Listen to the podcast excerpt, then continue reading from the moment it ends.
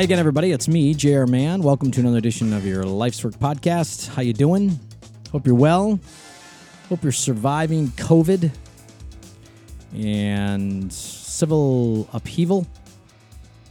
How are we doing with all this? Are we? Are everybody doing all right, man? I really do. I uh, the majority of my uh, client time, the first couple months of COVID was, hey, how are we dealing with uncertainty? And then as we moved into the George Floyd killing, for the last few weeks, we've been really dealing with um, some people. How do how do we talk about this? Which perplexes me because there's only one damn way to talk about what happened with George Floyd, and that's for it to never happen again. But there's argument, so we won't even go there. Suffice it to say, there's a lot of talking need to happen, and um, now I'm I'm I'm seeing, uh, hearing from from you know from clients the more about the do. Like finally, we're to that point where, you know, in movement, right? In movements, in causes, in great concern. You put you got to eventually put rubber to the road. Like there's only so many times we can scream into a bullhorn before we just really decide, hey, let's get our shit together and do something here. So now you're seeing the do something. I would encourage the do something for the record to make sure that it is pivoting, circling, gathering up, rounding, encompassing the idea of receiving and giving love. And uh, it props itself in that vein, in that location. We can have 150,000 conversations, good people, but until we start to do and in the doing identify need and the ways of giving and receiving love, we ain't got shit. So, um, just a little editor's note before we start the big show about shame. Uh, I'm going to talk about shame today. I've talked about shame before. I had a conversation last week that kind of lack of a better word, triggered me into some of my own shame. And I've typically have been a guy. I'm 53 years old, uh, three kids, uh, married 26 years, um, in recovery for addiction, uh, spiritual director, pastor, guy. Um, don't really give a shit about rules necessarily, but I but I definitely have had my issues in my hold on ski of shame. Like man, I tell you, that I've I've had some good seasons where I've done nothing but take a gun to my own head and flog myself, and um, really thought badly of me uh, because of some of the mistakes I've made, or past traumas, or some of the dreams that I've let I've let fly over my head. Fear, right? Or even some of the fear that I've just allowed as I kill a bug on the thing here. Um, or fear is, is some of the fear that I've just allowed to to have its day. So I'm with you because I know you, like me, have had great seasons of that too. Um, glasses are going on. So I wrote something in January uh, about shame, and then with last week's conversation that kind of triggered me into it. I was like, man, I'm going to flush that back out and talk about this on a on a podcast because I've got three ways. And again, I'm sorry that I'm doing that because I'm that guy. Like you've heard me, if you if you listen to the show, I'm always like, oh, three ways of doing this, and it's all bullshit, man. At the end of the day, my three ways that I'm about to dispense to you are not definitives. They're not. It's not groundbreaking shit. It's. Not, I shouldn't. You know, the, nobody's calling me about a book to be read or, or written over my three ways. My three ways of helping you become more conscious of and, and aware of your shame are based on my experience as a 53 year old human being, a relationship with the divine, and paying attention to my relationships here on earth, and and, and working 10 years with the spiritual director. you too can have all that too.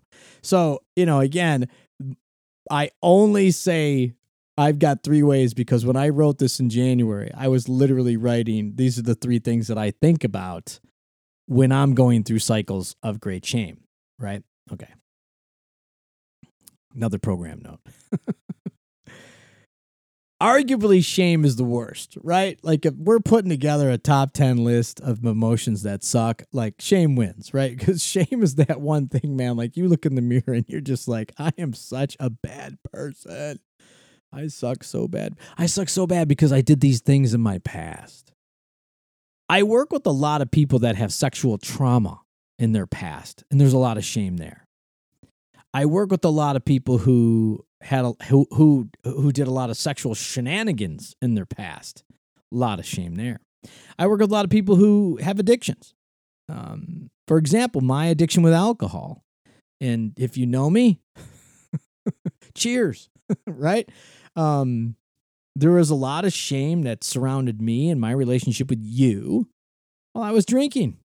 And I make every effort to apologize uh, that I can as circumstances warrant and as people um, in my life, uh, you know, it, it ebbs and blows. And I'm like, oh my gosh, remember that one time? And I'm super, super sorry.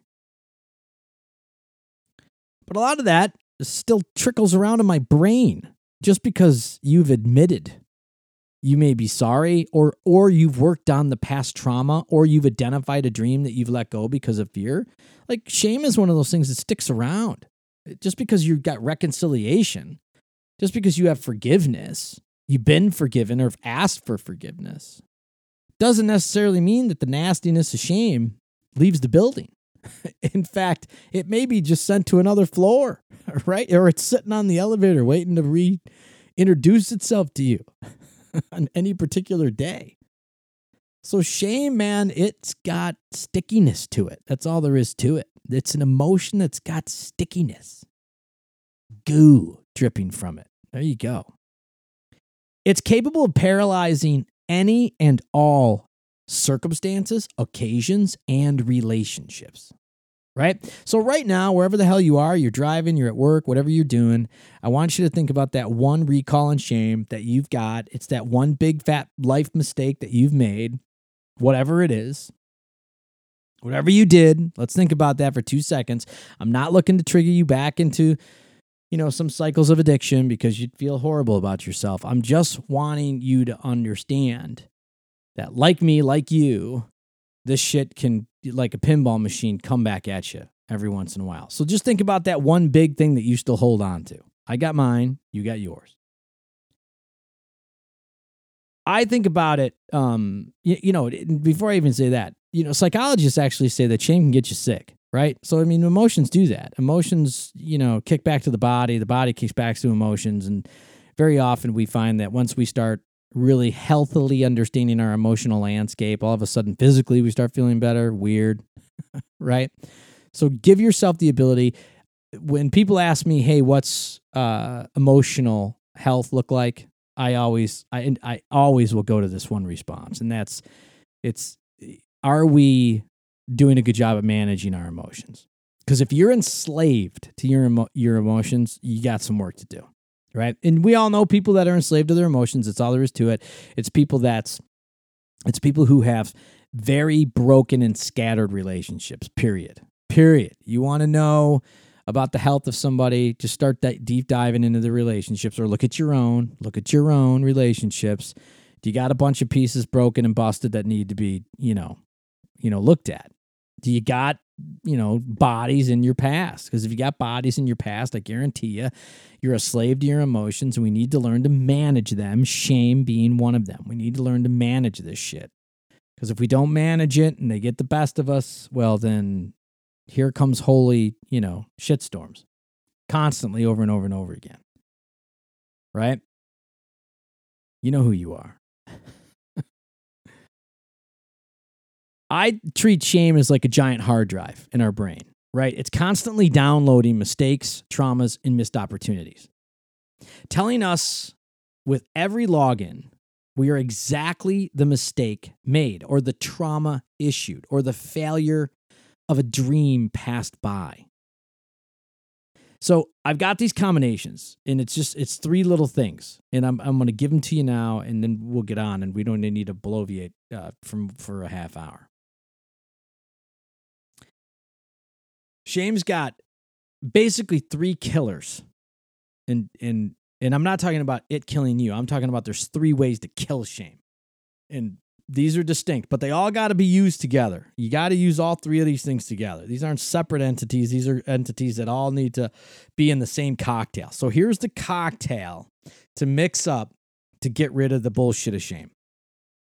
Number one, shame loves silence, and shame lives on routine. So you can't be quiet with shame. If you are quiet with shame, it's eating you alive.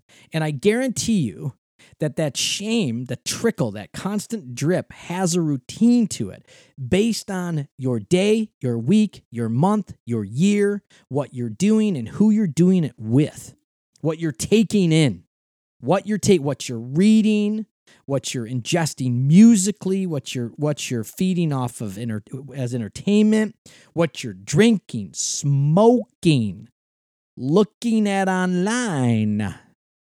Wink, wink. you know what I'm saying. So shame loves silence and it feeds on routine. Two big ones that if we if we just flip the paradigm on those, meaning if we start talking about it and really start being hyper vigilant about what it is we're physically doing, thinking, moving through the earth with for to it, we can really start moving the ball on what fear is or isn't in our lives. Shame also feeds on our ego and the very story that we are not helping build an amazing false identity or false self. It keeps us moving forward so that no one knows how bad we really are. And it's all wacko crazy stuff. So let me just go through that again. Shame will feed on our ego.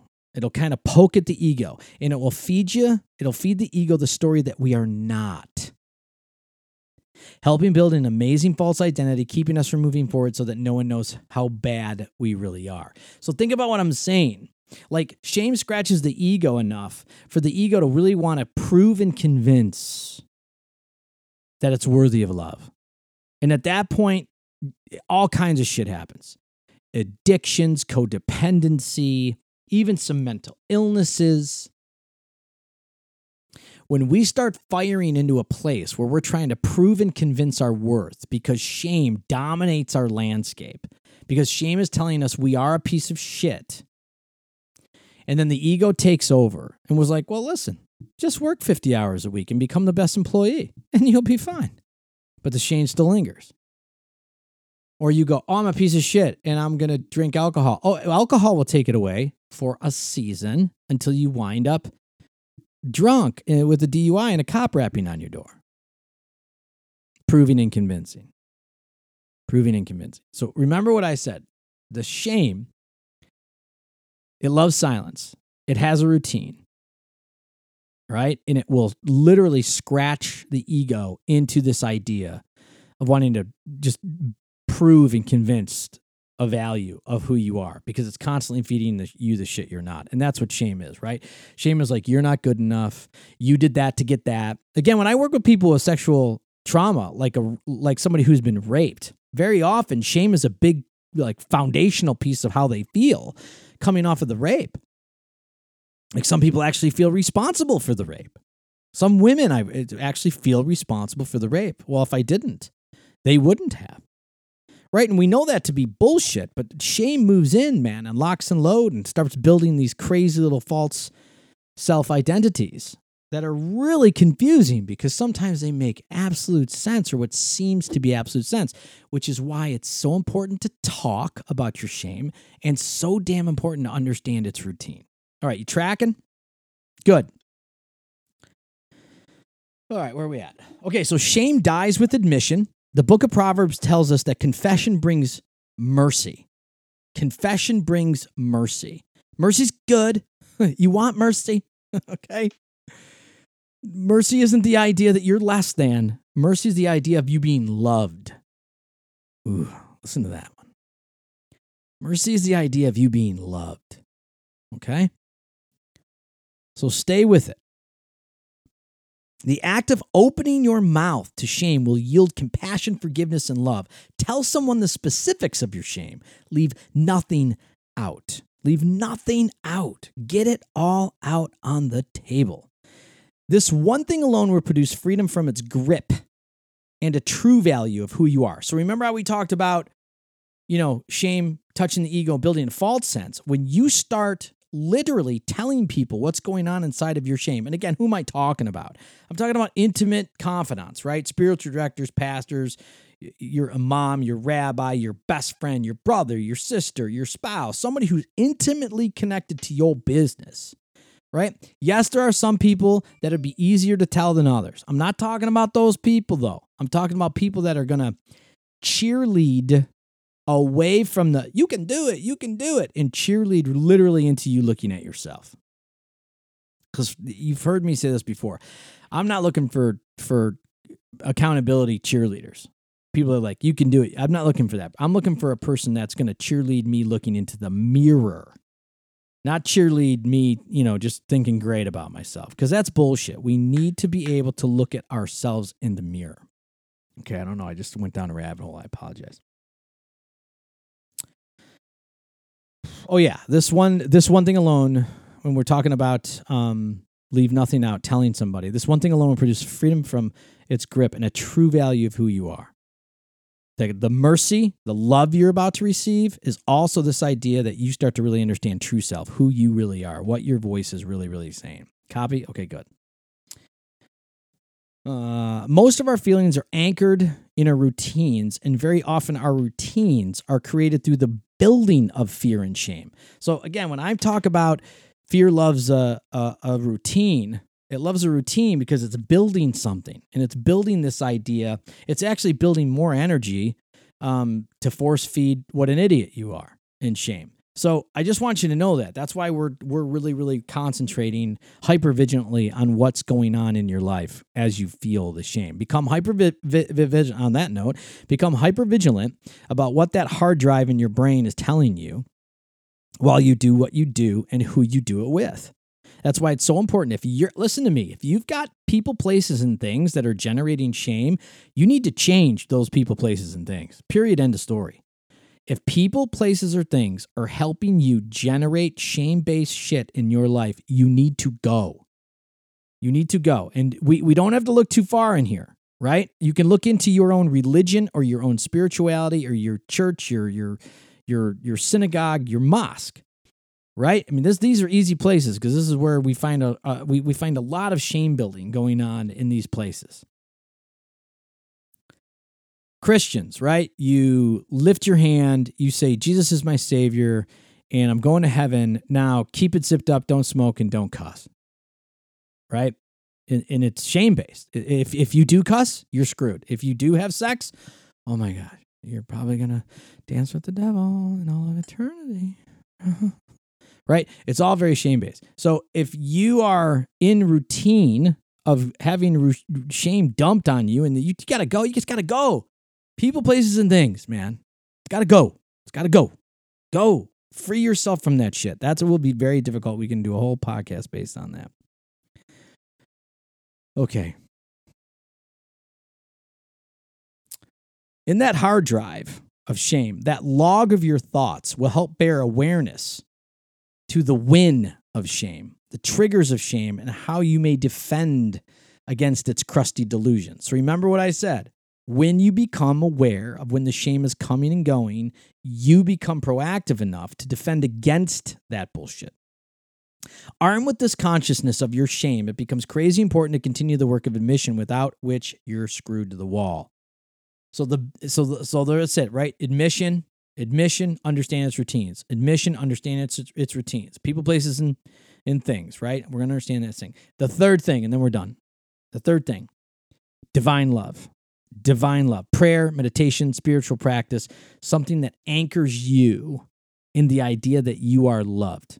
And when I say you are loved, how are you receiving love from God? How are you anchoring yourself in the ability to receive mercy from that power greater than yourself, from God, from Jesus, from center, from source, from whatever it is that you know you're matriculating peace in and through? So I'll ask you, how are you receiving God's love? Like, that's the thing. How are you getting it? How do you get it? you can you can study you can pray you can you know communally join with people worship and sing i mean there's all these ways that you can receive love i am going to uh, make one suggestion non-shameful my suggestion is stillness and silence my suggestion is that you get with yourself long enough and turn the damn phone off. Turn the music off. Set aside the books, set aside the groups, set aside the children and the spouse, and do yourself a favor and sit in some stillness and some silence.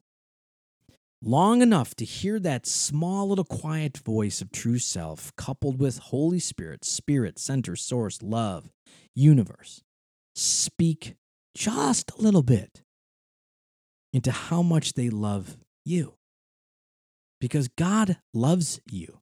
God is not looking for you to set up with saddlebags anchored with shame around your neck.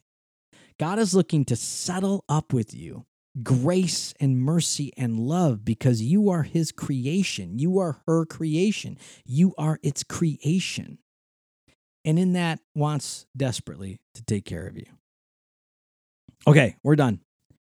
Um, here it is again. Talk, keep track of what's going on divine love those that's the combination to really rip this thing apart if if you're already engaged in these three things and you're still struggling with shame i will suggest maybe a trauma therapist or specialist or some kind of somatic that can help you deal with maybe some of these things a little bit more deeper journey ish or deeper journey in and it's okay to um, to go even deeper with somebody to really express what's going on. A professional that's uh, trained in trauma um, will will help do that because again, trauma has so much shame that sits around it. So that's just a side note. Um, if you're uh, if you're if you're doing these things and you're still struggling. Okay, I'm JR, jrman.com, jrmahon.com. I love you. I appreciate everybody being a part of this passion. If you need a spiritual director, I'm your guy, a coach, a mentor, pastor dude. Um, I'm, I'm, I'm your man. I love you. And uh, if you just want to talk about what's going on in the world right now, I'll do that too. Because uh, we all need an opportunity to really talk about what's going on because uh, shit's real. I will talk to you next week.